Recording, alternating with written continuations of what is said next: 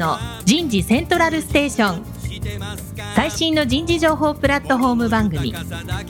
日本最大級の人事エグゼクティブクラスのコンソーシアムの代表を務めシンガーソングライターとしても活躍する楠田優が有名企業の人事や人事をサポートする企業の方をゲストに迎えて第4次産業革命時代に我が国の人事がなすべきことを模索しながら情報提供していきます。この番組は株式会社アイプラグ。タレンタ株式会社。株式会社ファーストキャリア。株式会社 AW ステージの提供でお送りいたします。日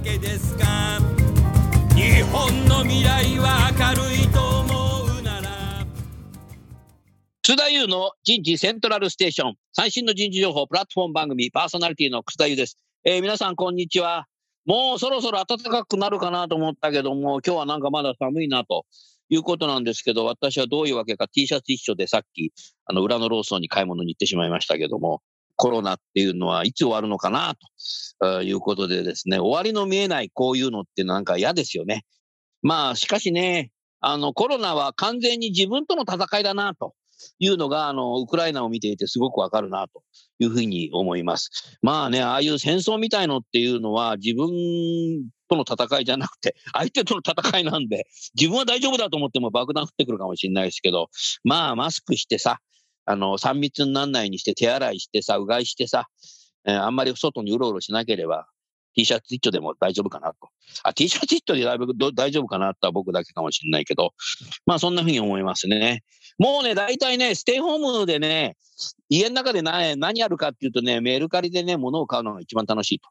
いうことでですね、僕はもう最近メルカリはね、3秒以内に絶対買うというようにルールを、3秒ルールという決めています。それ何かっていうと、悔しい思い出があってですね、メルカリ出店してて、これ買おうかなと思っていて、買うか買うか悩んでいて、今からセミナーだからって、セミナー終わってから買おうと思って、セミナー終わってからで買おうと思ったらもう売り切れてたというのがあったので、悔しい思い出があるっていうことは、やっぱりこういうね、ものっていうのは、出店者が出店したらすぐ買うと。もう悩んだらいけない。たまにあの余計なもの買っちゃうんだけど、まあ余計なものもね、自分の家に置いとくと愛着っていうのがあるかなと思ってます。でも妻からすると、あなたの買ったのは全部無駄なものよって言われてんだけど、まあ、期間っていうのは多様化してるんで、そんなもんですよっていうふうに妻に言ってるんです。何言ってるかわかんないっていうことをよく言われまして、僕はサンドイッチマンじゃないので、何言ってるかわかんないわけじゃないだろう。ということでですね、えー今日は株式会社メルカリの方にご出演いただいて、メルカリのオンボーディングと、それを支えるカルチャー。メルカリのカルチャーはね、もうすごくいいね。大好きですね。多分、コロナが始まって、最初にですね、日経新聞にメルカリはみんなステイホームだって、新聞載ったのはね、僕はいつも木下常務にね、そうだよねとか、そうですとか言ってましたけど、まあメルカリはスピーディーだなっていう、そんなふうに思います。私はあの、カリフォルニアに、シリコンバレーに友達が多いんだけど、何何アメリカにいる人たちも結構メルカリしてて、メルカリっていう名前じゃないみたいだけど、結構売ったり買ったりしてんなということで、まあこういうステイホームの時代になってしまうと、みんな売りたい人は売るし、買いたい人は買うんだなということで、まあいいビジネスやってるなって、そんなふうに思います。なんせ昨年はですね、時価総額見てたら1兆円タッチしたのでびっくりした。まあ創業9年でね、時価総額タッチする会社っていうのは、すごいんですよということで、リスナーの皆さんね、今日はそのオンボーディングについてお聞きしたいなと思います。田村彩の健康ポイント。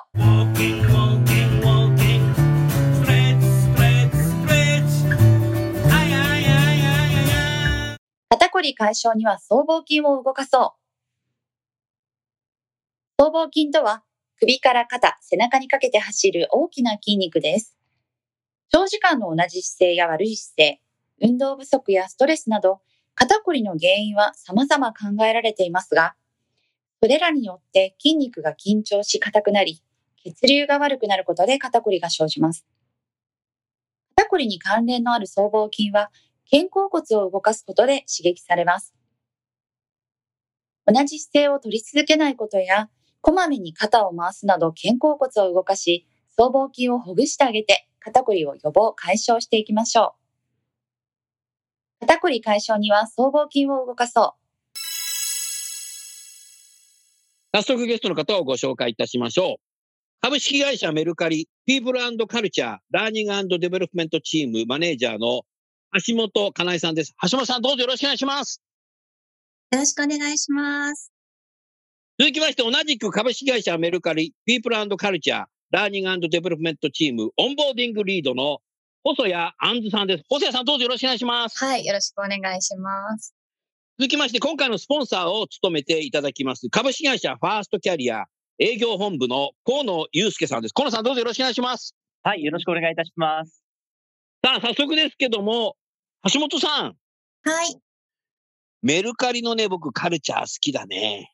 ありがとうございます。あのね、コロナ前にはよく行ってたんだけど、あそこのあの受付のところでさ、早く着いちゃうから座ってるとさ、なんか会議、ミーティングが終わった人がドロドロ出てくるんだけど、え、ここはなんか、オリンピックのさ、出場する人たちのなんか待機所なのかなと思うぐらい外国人多いよね。そうですね。俺日本人なくね？みたいな。すごい会社だなっていう、そんなふうに思いますね。さあ、今日のオンボーディングですけども、オンボーディングって人事的なオンボーディングだと、この採用段階と入社してからの段階で、こう時系列的にのエンプロイージャーニー的な話で、えー前工程と後工程ということで、入社する前と後の話をぜひしていただきたいと思うんですけど、具体的にどんなことをされてるのか、細谷さんの方からではお願いします。はい。えっと、入社前で言いますと、あの、採用はもちろん採用担当のチームが別でやってるんですけれども、私たちオンボーディングチームで言うと、今は入社前に、あの、ウェルカムメールのようなものを送ったりとか、あの、うんウェルカムグッズとして会社のノベルティとかを送ったりしてます。わお。そうですね。っていうのは、これは、あの、オンラインじゃなくて、もともとオフィスでやってた時もそういうグッズって配ってはいたんですけど、やっぱうんオンラインで、その今出社をしての、あの、オリエンテーションとかを一切やっていない状況なので、そういう中で、あの、私たちが大切にしているカルチャーだったりとか、会社の雰囲気っていうのを伝えるのはなかなか難しいなと思っているので、入社前にはまずそういうなんか雰囲気だったり、メルカリってどういうカルチャーなんだろうっていうのを伝えるという意味でも、そういうグッズとかを使って表現をするようにしています。今のね、すごくさ、河野さんさ、重要だなと思ったのが、うん。あの、オンラインってさ、はい。なんとなくこう、お互いに会話はできるんですよ。うん。ね。ところが、オンラインって結構みんな家からやってるので、うん。自分も一人だったり、はい。学生も一人だったりするケースがあるわけですよ。うん。独身で、はいあのどっか一人で住んでるとか。うんそうするとさ、オンラインを面接が終わって退出した時にうん。孤独になるんだよな。ああ、そうですね。それからね、忘却曲線入る可能性があるんですよ。うん。うん。うん。忘却曲線は学生が移動しないで会社訪問面接してるから、うん。普通六本木ヒルズ行ったら、じゃあ次はミッドタウンかなみたいな。まあそこは歩いて帰ってすぐだけど。はいだけど、電車乗ったりして移動するから、3社ぐらい訪問して面接やると、1社目何言ったかもうみんな忘れてたりするんだけど、ああ。こういうことをね、今メルカリやってるのかなと思って、つまり何かっていうと、えっ、と、退出した後にうん。手元にノベルティがあると思い出す。ああ。俺もメルカリでいろんなもん買うけど、時々部屋の中のメルカリで買ったものが見ると笑っちゃうんだけど、メルカリを思い出して、あの時これ手に入れたんだよね。今日もなんか買おうかなってなる。えこれはだからね、メルカリのビジネスの中でのリピーターを作る意味でのビジネスのリテンションとさ、採用のリテンションに僕使ってるなっていうのはね、もう直感的に分かったな。ーうん。たったノベルティかもしんないけど、はい。はい。いわゆる企業側はノベルティっていう項目ではい予算取って発注するんだけど、もらった人はノベルティじゃないんで、うん。思い出になる。ああ。思い出はね、捨てられないし、うん。サスティナビリティがあるんですよ。ね。だから、そこはね、僕ね、すごいなと思ったけど、このラジオ聞いてなんか全ての企業がそれ始めちゃったら困るんだけど。いやいやいや、でもね、これは細谷さんね、さすがオンボーディングリードやってるだけあるなと思って。淡々とノベリティを送るとかしてるけど、実はねうん、今心の時代だから、心を動かしてるよな。うん、心をなんかどうやって動かしてその感情体験といいますか入社体験を感じさせるかみたいないつも課題には思っていてやっぱオンラインだとどうしてもなんかおめでとうみたいに画面上で言ってもそれって体感やっぱ対面とは全然違うんでそういうのをなんか物理としてグッズとかを送るだけでもちょっと変わるんじゃないかなっていうのを期待して私たちは送ったりしてます。あのーなんていうかさ、コロナ以前は、うん六本木ヒルズで面接終わった学生がエレベーターで下に降りてうん、1階か地下のスタバでコーヒーでも飲んで、そうですよね。SPI 対策も少し見て、えっと、次はじゃあ渋谷に行かなきゃいけないなとか、あー言って日比谷線で行くんだなとか。で、渋谷から次は、えっと、大手町行かなきゃいけないなって、こう移動するんだ。移動している間に、一社目の六本木ヒルズのメルカリは良かったなーって思わせるやり方が重要だったんですよ。でも今は、学生自体は、メルカリとオンラインで面接した、もう30秒後に次の会社訪問できちゃう時代になっちゃったので、うんどこでもドアみたいになっちゃったのでうん、忘れないようにするっていうのは何かお送りするとか、温かいあなたが書くメール。うん。メールも最近さ、なんか定型文送ってるとこがあるけどさ、定型文はやめよう。なんかさ、もう無駄なポストにダイレクトメールがいっぱい入るじゃないうん広告。あんな広告なんか読みもしないでゴミ箱捨てちゃうもんな。うんうんあれと同じですよね。あれも定型だもんなんだってな。うん僕に対するチラシじゃないもんな。うんうん。だから、だからそういう時代なので、もう情報が溢れてるので、丁寧にその人に対してメールを書くっていうのが多分営業としてはカスタマーサクセスになると思うので、うんうんうん。だからやっぱりカスタマーエクスペリエンスだよな。カスタマーエクスペリエンスでありカスタマーサクセスになるのまだお客さんなので、そういうところからやっぱりね、ユーザーオリエンテッドにお客様に接するっていうのがね、IT 企業だとなんかもうすぐさ、みんな同じなんか定型文送っちゃったりするんだけどさ、メルカリも IT 企業なのにすごいなんか個にフォーカスして、もうそこからもなんか心がさ、メルカリいいな、みたいになる。つまり、優秀な学生は他社でも優秀なので、メルカリに応募してきてる優秀な学生は、他社でもこいつ優秀だから欲しいな、この女性優秀だから欲しいなと思ってる中でさ、学生がどこに心にメルカリというものを残すかっていうのは非常に重要になってきたよね。いいね。あとはなんかインターンシップもやってんの？そうですね。インターンシップは、あの、定期的に開催というよりは、サマーインターンシップとか、あの、期間限定でやることが多いんですけれども、またそれはプロジェクトとして動いて、定期的にインターンシップ出た方にも何かそういう個別にメールを送ったり、フィードバックしたり。まあ、基本的にあの、同じようなフローを踏んで入社していただくようにしてますね。さらにその新卒だったり、インターンシップっていうところでその採用担当がサポーターについてたりはするんですけど、オリエンテーションとかは同じようなものを受けてもらって、そのメルカリで何を大事にしてるかとか、具体的にどういうことを伝えたいのかみたいなのはイメージしやすいようにはしてもらってます。なるほどね。まあでも、そういうことをやっぱり普通にやってるっていうのがすごいなと思うんだけど、このやっぱりさ、その細谷さんの組織がオンボーディングリードって書いてあるから、もうそこを中心にやってるわけでしょ、あなたは。そうですね。採用担当じゃないんだよね。採用担当は実はやったことがなくって。いや、それでいいんだよ。はい。だからあなたたちはね、本当それぞれの細かいプロフェッショナル、それをお客様に寄り添ってる、学生に寄り添っていくってなったら、なんだか採用担当者ってなんかもうあれやらこれやらやんなくちゃいけなくてさうん、なんかさばいてるだけの世界になりそうじゃない？うんさばくのはね、魚屋さんだけでさ、ちょっと話が違うか。まあだからやっぱり学生をさばいたらダメだようね。んうん、裁判じゃないんだから。やっぱだからね、おさばき採用担当者はダメだね。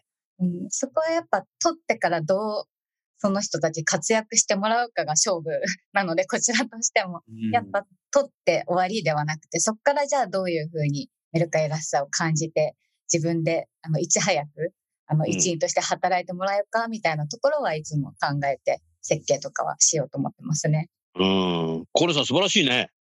素晴らしいですね。こう、メルカリさん、私、関わらせていただいて感銘を受けているのは、このオンボーディングの狙いとして、バリュー発揮できる自身の言葉で語れるところまで持っていくっていうおお話を伺って、本当に徹底されてるんだなっていうのは感あ銘を受けました。学生さんが自分の言葉で語れるようにするの？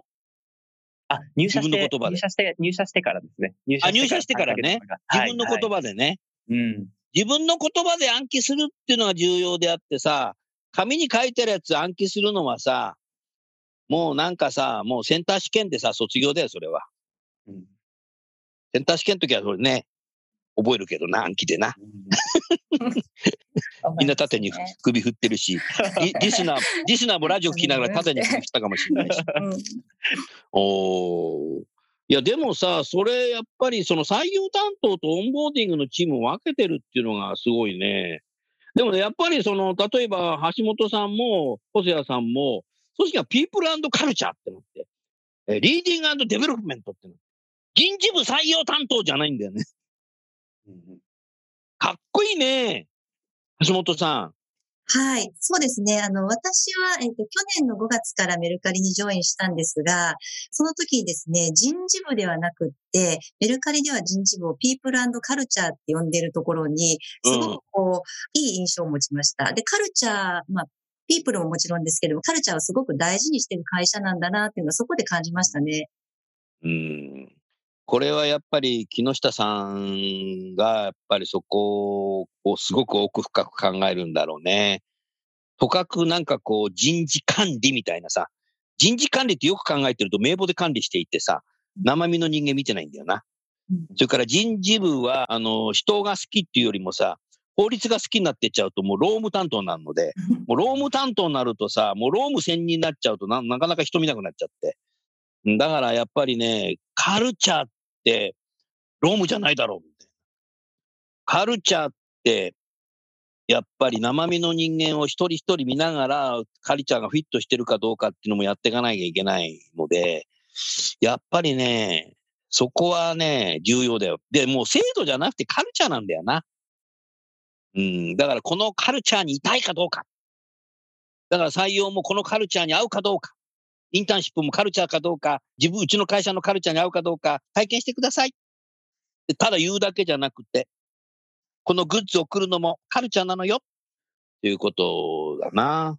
うん、なるほどな。そうすると、もう、後工程の話をしていただきたいけどさ、新入社員だから4月1日に入社しました。入社したらば、今度はそのオンボーディングっていうのは、それも、その、細谷さんやるの？はい、そうですね。今は私だけじゃなくて同じチームにもう一人メンバーがいて、実質二人で担当はしてるんですけど、オリエンテーションそれはね、すぼし素晴らしいね。はい。日本ってさ、多くの企業がさ、私取る人、あなた育てる人みたいなさ、もう4月1日でさ、もうあの次の人にバトンタッチしたんだけどさ、うんうんええみたいなさ、なんかさ、どっかのあの、市役所みたいだよね。向こうの窓口行ってくださいみたいな。なんで、ね、ちゃんと読んでくれてるかわかんないですけど、メール自体も私の名前で、誰々チームのですだけじゃなくて、私の名前を入れて送ってんので、それであの、実際に入社して当日来た時に、私だって、例えばそのチームにマリアというものがいるんですけど、その、実際に会うことで、あ、メールもらった人だ、みたいなとこに線でつながるみたいな体験になればいいなと、そこは思っています。自分の名前を内定段階も入社段階にも出すっていうのが重要で、なんか入社すると名前が変わっちゃうっていう企業が圧倒的多いのと、なんか最低なのは、あの、採用チームって名前出さないでメールしちゃってる人。そうですね。結構多いんじゃないかなとは思うんですけど、やっぱ誰かに担当一人ついてるとこってなかなか少ないのかなとは思うんで、うん。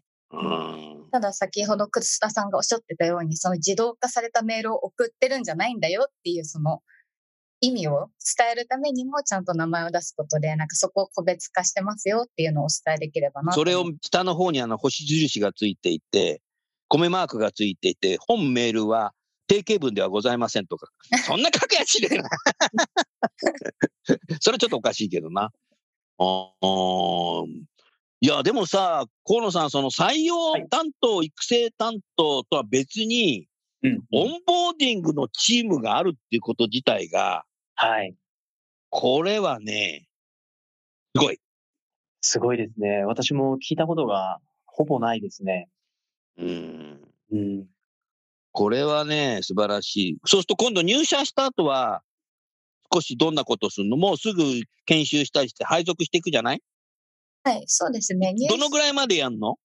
入社、あの、オンボーディング期間で言うと3ヶ月間っていうのは設定としてあります。ただ、あの、集合研修で言うと最初の2日間とプラスでちょっと時間が経ってから1日だけ、計3日間だけ集合研修はやっています。そうすると学生の3年生の6月1日に経団連的にもし内定をもらったとしたら、翌年の4月に入社して、4、5、6の6月だから、丸2年、あなたからのメールが行くわけだ。新卒採用より今中途の方が多いのであ、、中東もそうなの？そうですね。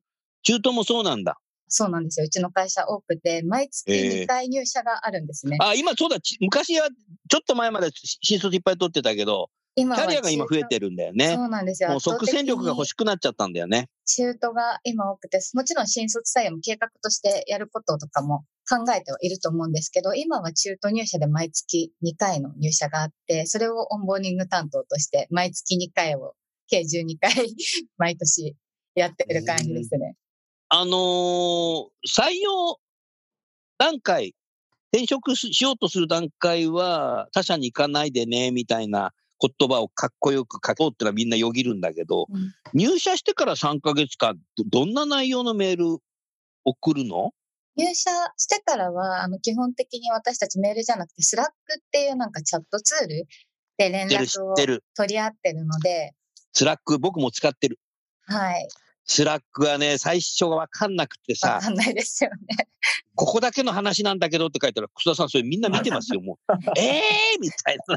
使い方間違っちゃった みたいな。でもやばいことじゃなかったから。もう本当ね、僕のここだけの話じゃもう大変だ。これラジオなんか大変だ。ここだけの話が60万人が聞いちゃった。海外まで行き渡っちゃう。海外まで行っちゃうもう。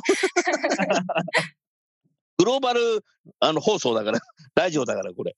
ああ、なるほど。そうするとそうなんですよ。ややこしくてすいません。入社してからは、まず、あの3日間のオリエンテーションをグループで共通でやって、コミュニケーションとしては、スラックというものを使うので、その中でも、同期入社した人は、まるっと全員同じチャンネルに招待をして、そこでコミュニケーションは取っていますね。なるほど。で、私たちあのメンターっていうのも必ず一人、チームに一人一人がつくので、そういうサポート体制を準備したりとか、うんあの、カルチャーとしては、できるだけその受け身にならずに、オンボーディングの間でも自分でわからなかったらいつでも聞いてくださいねとか、情報とかまず探してみてくださいねっていうのはあるので、なんか全てを一方的に何か送って与えるっていうよりは、まずなんか困ったらこのチャンネルで聞いてくださいとか、メンターに頼ってね、みたいな体制はサポート体制として工夫して整えています。なるほどな。まあでも今聞いてるところによると、結果的にだからその、従業員体系を一生懸命やってるってことだよな。そうですね。うん一つはそのなんかオンラインになった中でも、いかにそのなんか従業員体験だったりとか入社体験っていうのを伝えることができるかっていうのは軸としては大切にはしてますね。うん。何か今までのあなたがやってきてる仕事でさ、学生さんだったり、または転職これから入社するんだぞっていう人たちだったり、入社した後の人たちだったり、なんかお礼あったの？あ、エピソードとして。そうですね。あの、今はコロナがちょっと広まってしまったんで、実施できてないんですけど、もうちょっと落ち着いてるタイミングとかでは、オフィスツアーとか来ませんか？みたいに案内をして、私が案内とかしてる時期があったりもしまして、そういう時は実際に会って、あ、やっと会えたね、みたいな感あ、じで。やっと会えたね。そう、やっと。このラジオの番組と一緒だよね。そうですね。やっぱあの、うん顔とか名前は見たことあるけど、生身の人間としてあ会ったのがもう数ヶ月後とかだああ、ったりするので。じゃあ今日の橋本さんみたいだよな。ね。橋本さんのことは知ってたけど、今日本物に会いましたみたいな。はい。うんなんだよ、パチモンの出てんのかよみたいな。そういうことじゃなくてね。ああ、そうか。それはでもいいよね。そういうの覚えててくれるとね。うん。なんかその気持ちがさ、新しく入った人に言われることが、目に見えないグッズなんで、あなたに対する。うん。ね。そうです、ね。あなたは目に見えないグッズでいいんですよ。これが本当のグッズだったらさ、もうまああなたのもうなんか机の上がもうグッズだらけになっちゃう。ね、ちょっといっぱいになるかなって。知らないうちになんかメルカリで売ってて、社員に言われちゃうんじゃない？なんか僕が買ったグッズ、なんか売ってるでしょみたいな ことになるから。うんだからあなたはその入社した社員から心のグッズをもらうといううん。心の時代だから。そうするとあなた自身もそういうふうに言われると嬉しいよね。はい、すごい嬉しいですね。感謝されるってすごく嬉しいよね。はい、嬉しいです。でも一言ありがとうだけ感謝しますっやて言わなくても、やっと会えたね。ぱうん。それはさ、もう絶対にさうん、なんていうのかな、平安時代のさ、五七五七七だったら、そういうやっと会えたねっていうのがもうラブレターになるわけだから。うん そうですね。あとやっぱなんか実際に会ってそうやってなんか順調にオンボーディングできてんだなみたいな姿？やっぱ雰囲気でわかるんで、そういうのをなんか見れるだけでもこっちとしてもやってて安心すると言いますか。やっと会えたねって言うっていうことは、この会社好きになってる証拠だよな。そうかなってなんかもうやめようかな、もう入ったけど合わねえかな、やめようかなと思ってる人はさ、オフィスツアーも来ないし、来てもそうさ、ですね。なんかあさってのここ見ながらさ、うん。歩きながらどこ定食しようかなって考えたから、いやいや、極端な話、極端な話、うん。やっと会えたね、さよならとかって言わないしね。うん。言わないもんな。うん。いや、だから、やっと会えたねって言ってくれること自体で、あ、もうこの人は大丈夫だな、うん。うん。ってなるそうですね。ような気がする。だから日本語ってすごくさ、直接には言わないんだけど、英語みたいに。うん。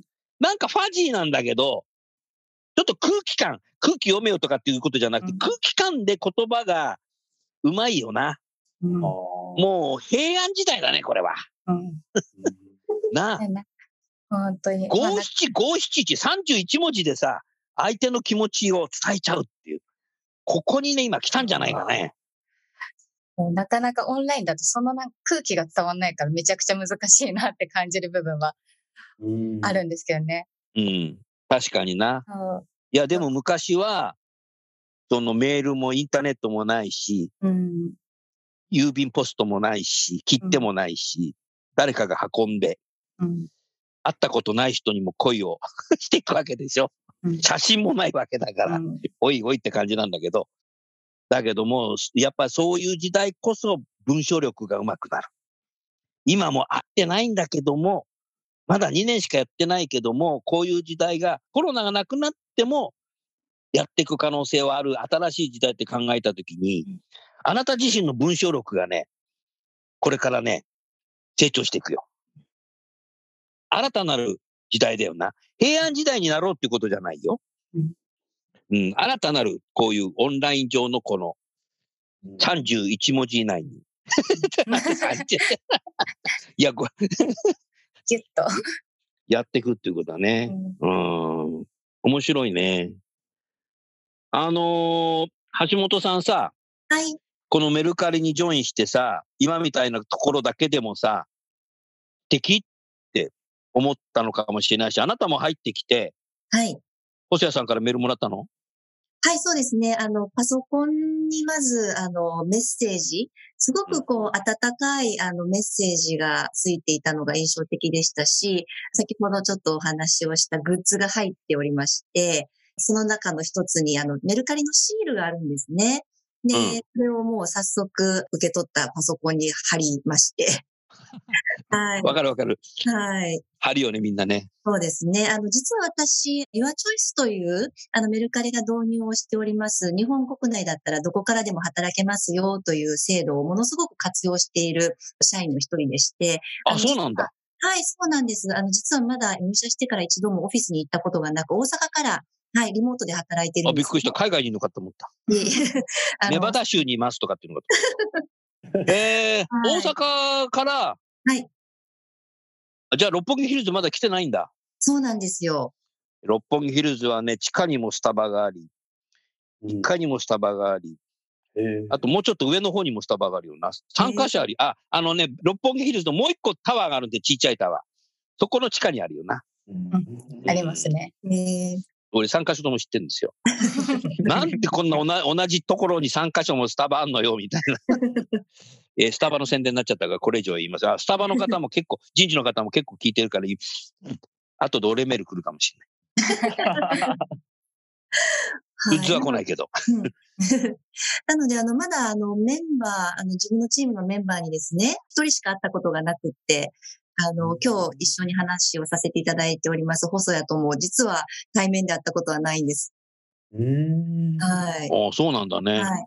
うんなんですけど、やっぱりその先ほどあのお伝えしましたようにグッズが届いたりとか、あとスラックでのやり取りが頻繁であったりとか、あのうんそういうところで、あの、心の距離感は全然感じずに私自身が、はい、オンボーディングは経験できましたし、じゃあ、貴族意識は結構行ってなくても芽生えるね。そうですね。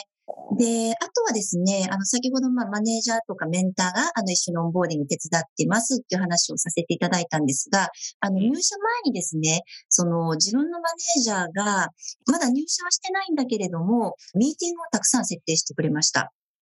で、チームのメンバーに会ってみませんか？とか、あの、ちょっとこう不安に思ってることないですか？ちょっと話しませんか？っていうふうにですね、あの、入社前にもすごく、あの、手厚くコンタクトをしてもらったので、はい。そのあたりから、こう、やっぱり貴族意識というか、こう、メンバーになっていくんだな、みたいな気持ちは、すごく醸成されたな、っていうふうに、個人的には思います。なるほど。それは素晴らしいね。あのーメルカリさんって重要視してる言葉が3つだか5つだかあるじゃない。はい。あれは何？バリューにしてるんだっけ？そうですね。バリューとしてございますね。あれはね、いい言葉だよね。あれ、コロナ以前から作ってんだけど、コロナ後でもさ、コロナの中でもさ、腹に落ちていれば、家にいてもちゃんとやるよなと思って、あれ。うん。ありがとうございます。あのーどんな言葉あるか今忘れちゃったけど、はい。あの、一つ目は、ゴーボールド、大胆にやろうってことですね。大胆にやろうって、ゴーボール。大胆にやろうっていうの、家の中からだって大胆にやっていいんですよ。まあ、あの目標はでかく持てよ、みたいなさ。もともとなんかやんなくても達成できるような目標じゃダメだよ。ということでしょ？そうですね。うん。あの、やっぱりその人事部、いわゆるピープルカルチャーで働いていても、やっぱ人事の分野で大胆にやるっていうのは、本当にこう、あの、頭も使いますし、あ、やっていいんだなっていうところは、日々の業務の中でやっぱり感じますので、はい。やっていいっていうことで、言ってもいいっていうことで、心理的な安全もあるし、ありますね。サイコロジカルセールス、それからはい承認してくれるカルチャーもあるんだよね。はい。そうですね。なんかやろうと思ったら、お前あんまり大胆すぎるぞとかって言われてさ、出た杭をボコボコ打たれていった楠田さんみたいに身長伸びないなみたいな世界じゃないんだよな。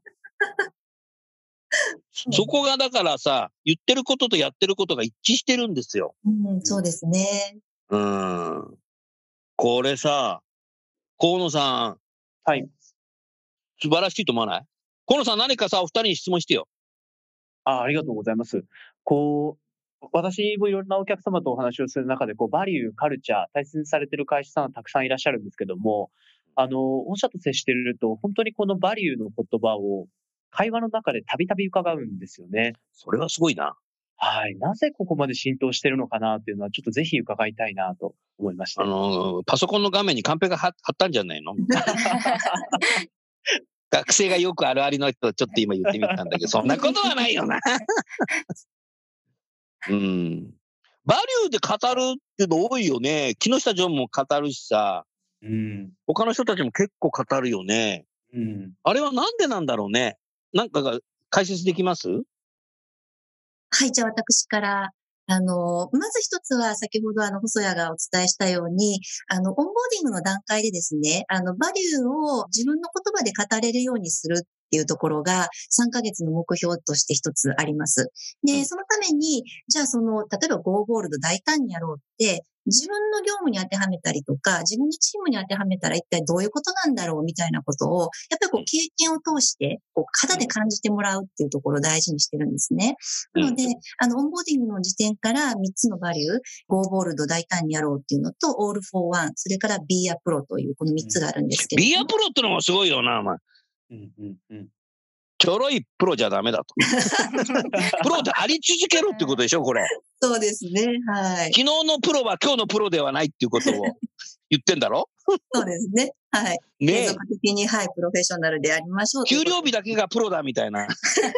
お金もらってんだからプロだよっていう人は、じゃあいつプロなんだって言ったら、給料日の日ですって言ったやつがいたけど、昔々に。わかりやすいよな。なので、まあ、あの、まあ、初めの段階からそれを、あの、こう強調してお伝えするのと、それを、あの、うん感じていただくように設計をしているっていうのがまず一つかなと思います。で、あとはですね、先ほどスラックの話もちょっと出たんですが、あの、うんスラックでこう、スタンプってあるじゃないですか。うん。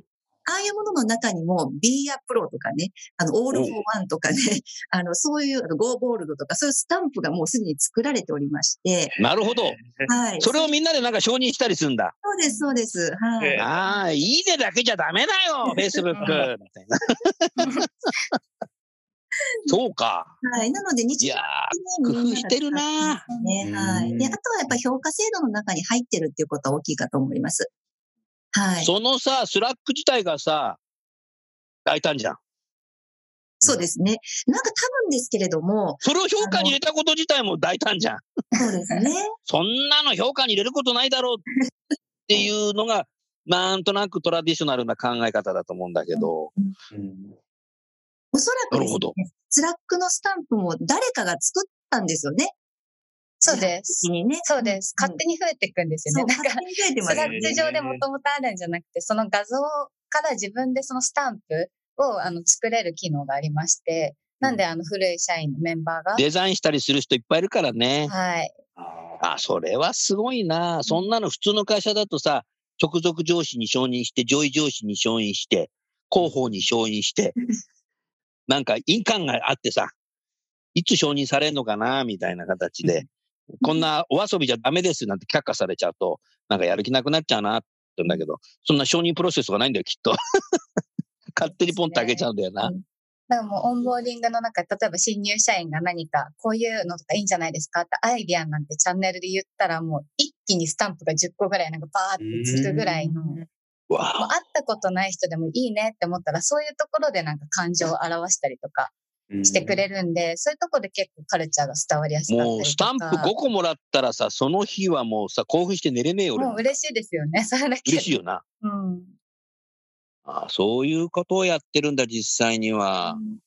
でもそういうことをさ、もう入社する前に、なんか学生だったら内定者だけでそういうことやらせるとか、入社後のね、した後もなんかそういうスラックで使って、まだ入社して3ヶ月も経ってないのになんかスラックに書いたらさ、みんなにいいねをされるとさ、おいおいおいおいって感じになるよな。ねえ、俺なんかフェイスブックでさ、いいこと書いてんのにさ、イエス3つかよみたいな。やる気ねえのかい、こいつらとかってさ。俺はやる気あんだけどなとかって思ってんだけどさ。それはね、すごいよ。うん。意外とそれはこのあのオンボーディングに関わるメンバーだけとかじゃなくて自然と社内のも従業員がカルチャーなんでそれが。そうなんですね。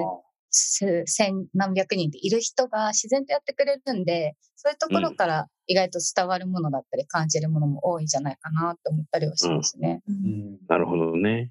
でもね、そのスラックで、なんかみんなで星つけたりいろんなことをする中で、多分会ったことなくても、なんか社内で人脈ができてくる、できる可能性があるし、そういう人が発言をいろんなところで、あの、しているとさ、それを見ることによって、ダイバーシティ、インクルージョンが起きるきっかけ作りになるかもしれないね。うんこんだけ社員が増えてくると、えー全くね、会ったことない人もいるし、仕事の違う人がいると、横の連携っていうのが作るの大変なんだけど、もう勝手に横の連携がなんかできていっちゃうみたいな。うん。うん。うん、それは重要だね。うん。あとはワンオンワンコミュニケーションみたいなものやってんの？はい、あります。ああ、ワンオンワンやってる時に、そういうものも多分ネタとして話すこともあるだろうし、スラックに書いたやつでマネージャーと部下がそれ対話することによってな何か実現する可能性もあるし、君の考えてるやつって、あの事業部の彼とかのがやってんじゃないなんてマネージャーのがしてたりするとさ、なんか紹介してあげてさ、なんか新しいなんかデザインができちゃったりとか、新しいユーザーインターフェースができ、そうですうん。そういうことだろ？はい、大いにありますね。あの、 Slack のチャンネルでも、もう本当にたくさんチャンネルがありまして、で、うんあの、全員が参加しているようなチャンネルもあれば、あの、参加者が限定されている、例えばマネージャーだけのチャンネルとか、そういうのもあるんですね。そでれ面白いなぁそういうのを見ると、あの、マネージャーだけで、こう、やり取りをしているチャンネルの中に、あ、ここで話されてることって別のチャンネルの、あそこになんか関連しそうだな。あ、じゃああの人に言っといてあげようとか、この件知ってますか、みたいなのは、あの、マネージャーももちろんやりますし、メンバーもですね、あの、これどうなってますか？なんか情報ないですか？みたいなところは積極的に問い合わせをしているので、あの、うんそういう意味では、まあ、情報自体が非常にオープンだし、あの、取りやすい、逆にあの、自発的に取ってくださいっていうカルチャーだなっていうことは感じます。ああ、ありがとうございます。今日のね、その入社前のオンボーディングと入社後の3ヶ月のオンボーディングの話をしていただきながら、こうカルチャーがそういう Slack とかとかね、ほしなんかこう、いろんなことをやってるっていうのを聞いたときに、初めて他社から転職した人が3ヶ月でね、このカルチャーもわかるし、3ヶ月で自分の力を発揮できるようになるんじゃないかなって、その時思ったね。これ重要だよな。入社して1年経ってもよくわかんないなって会社もあるみたいですよ。だからね、やっぱりベンチャーはアドベンチャーなんで、楽しくさ、カルチャーがあるなっていうのはすごく今日は思いました。楠田優のヒューマン・リソース・ミュージック。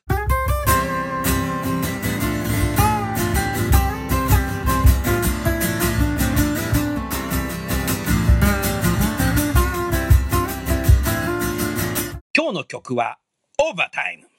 オーバータイム。セカンドアルバム残業イルミネーションの中からお聴きください。オーバータイム。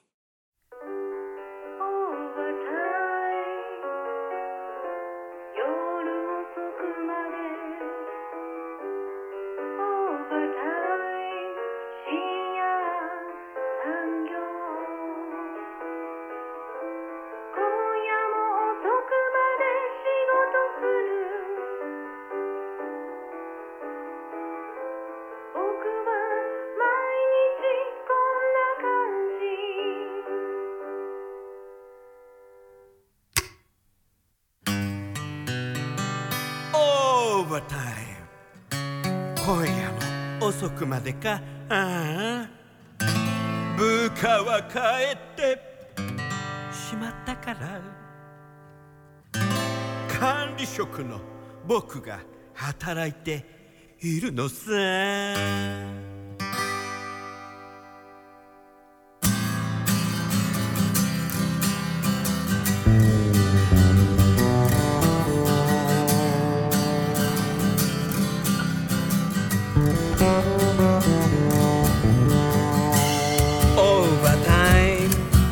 ムかぼちゃの馬車でオーバータイムシンデレラは帰るのに。僕は馬車馬のように働く。夜の0時になったのに。オーバータイム。短時間社員の部下たちはオーバータイム保育園に迎えに行く。管理職の僕があとはやるから。君は夕方4時に帰る。オーバータイム僕の親の介護が始まる。オーバータイムワーキングマザーの管理職も。短時間社員の LINE 管理職や拠点長が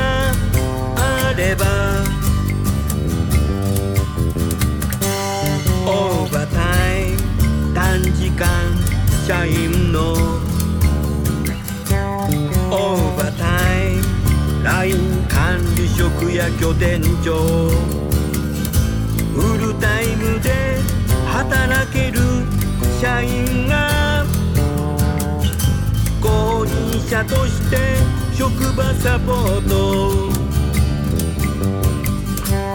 オーバータイム少子高齢化の日本。オーバータイムそんな国のダイバーシティ。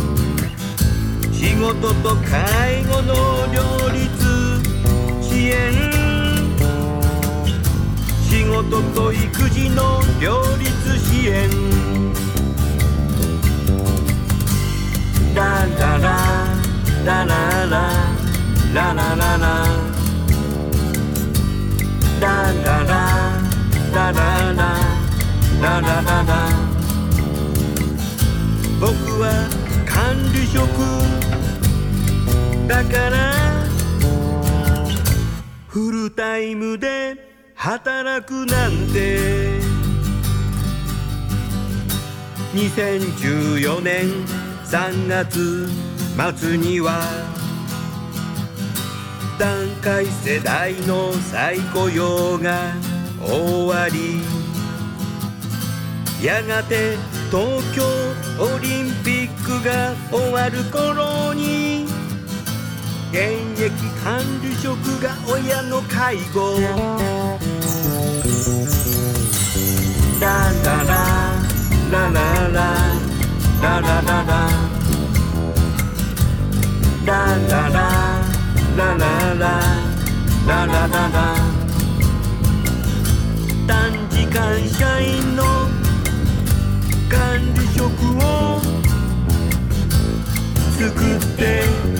いませんか？短時間社員の営業部長を作っていませんか？短時間社員の支店長を作っていませんか？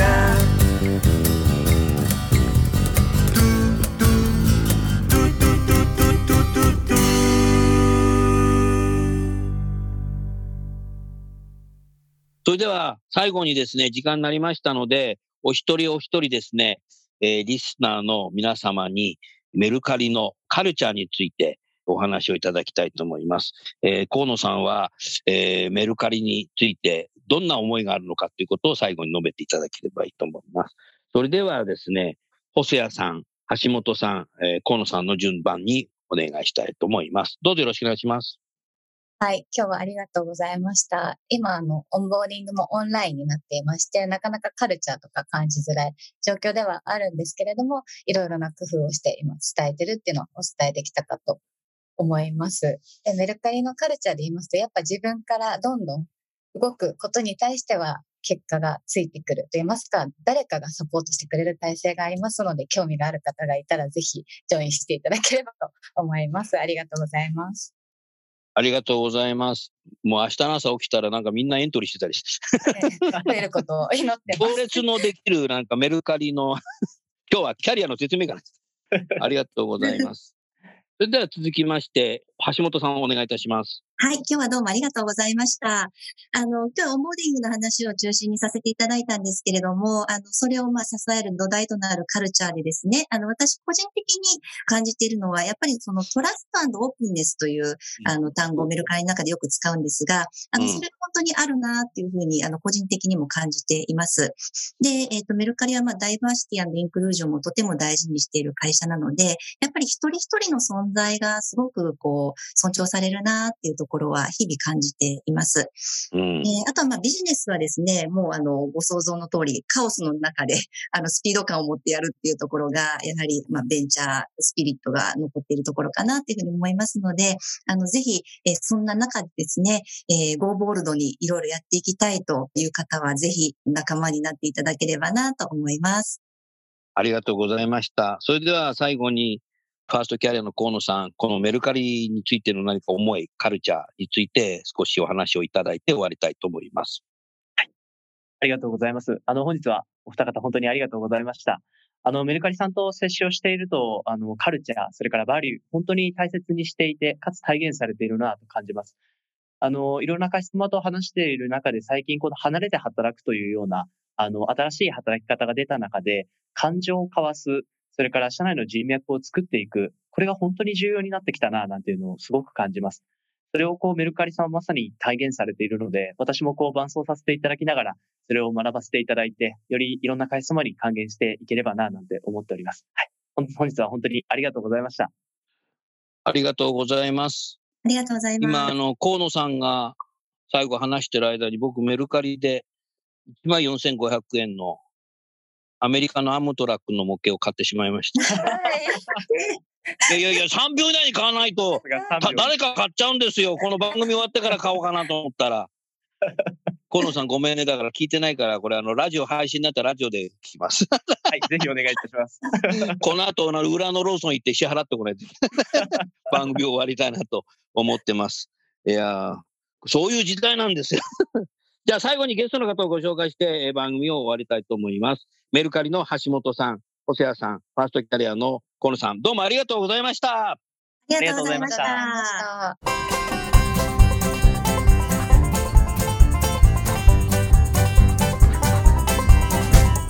今日の番組はいかがでしたか？楠田優のサードアルバムの中から「輝け飛び出せグローバル人材」とともにお別れですこの番組は企業から学生に直接オファーを送ることができる新卒向けダイレクトリクルーティングサービスを提供する株式会社アイプラグ。ワークハッピーな世の中を作るをミッションとし世界の HR テクノロジーを日本市場に展開するタレンタ株式会社。若きリーダーたちの可能性を引き出し企業と社会の成長に還元する。株式会社ファーストキャリア。職場でできるストレッチと質の高いウォーキングを提供する健康経営サポート企業の株式会社 AW ステージの提供でお送りいたしました。それでは次回もお楽しみに。届けてゆこう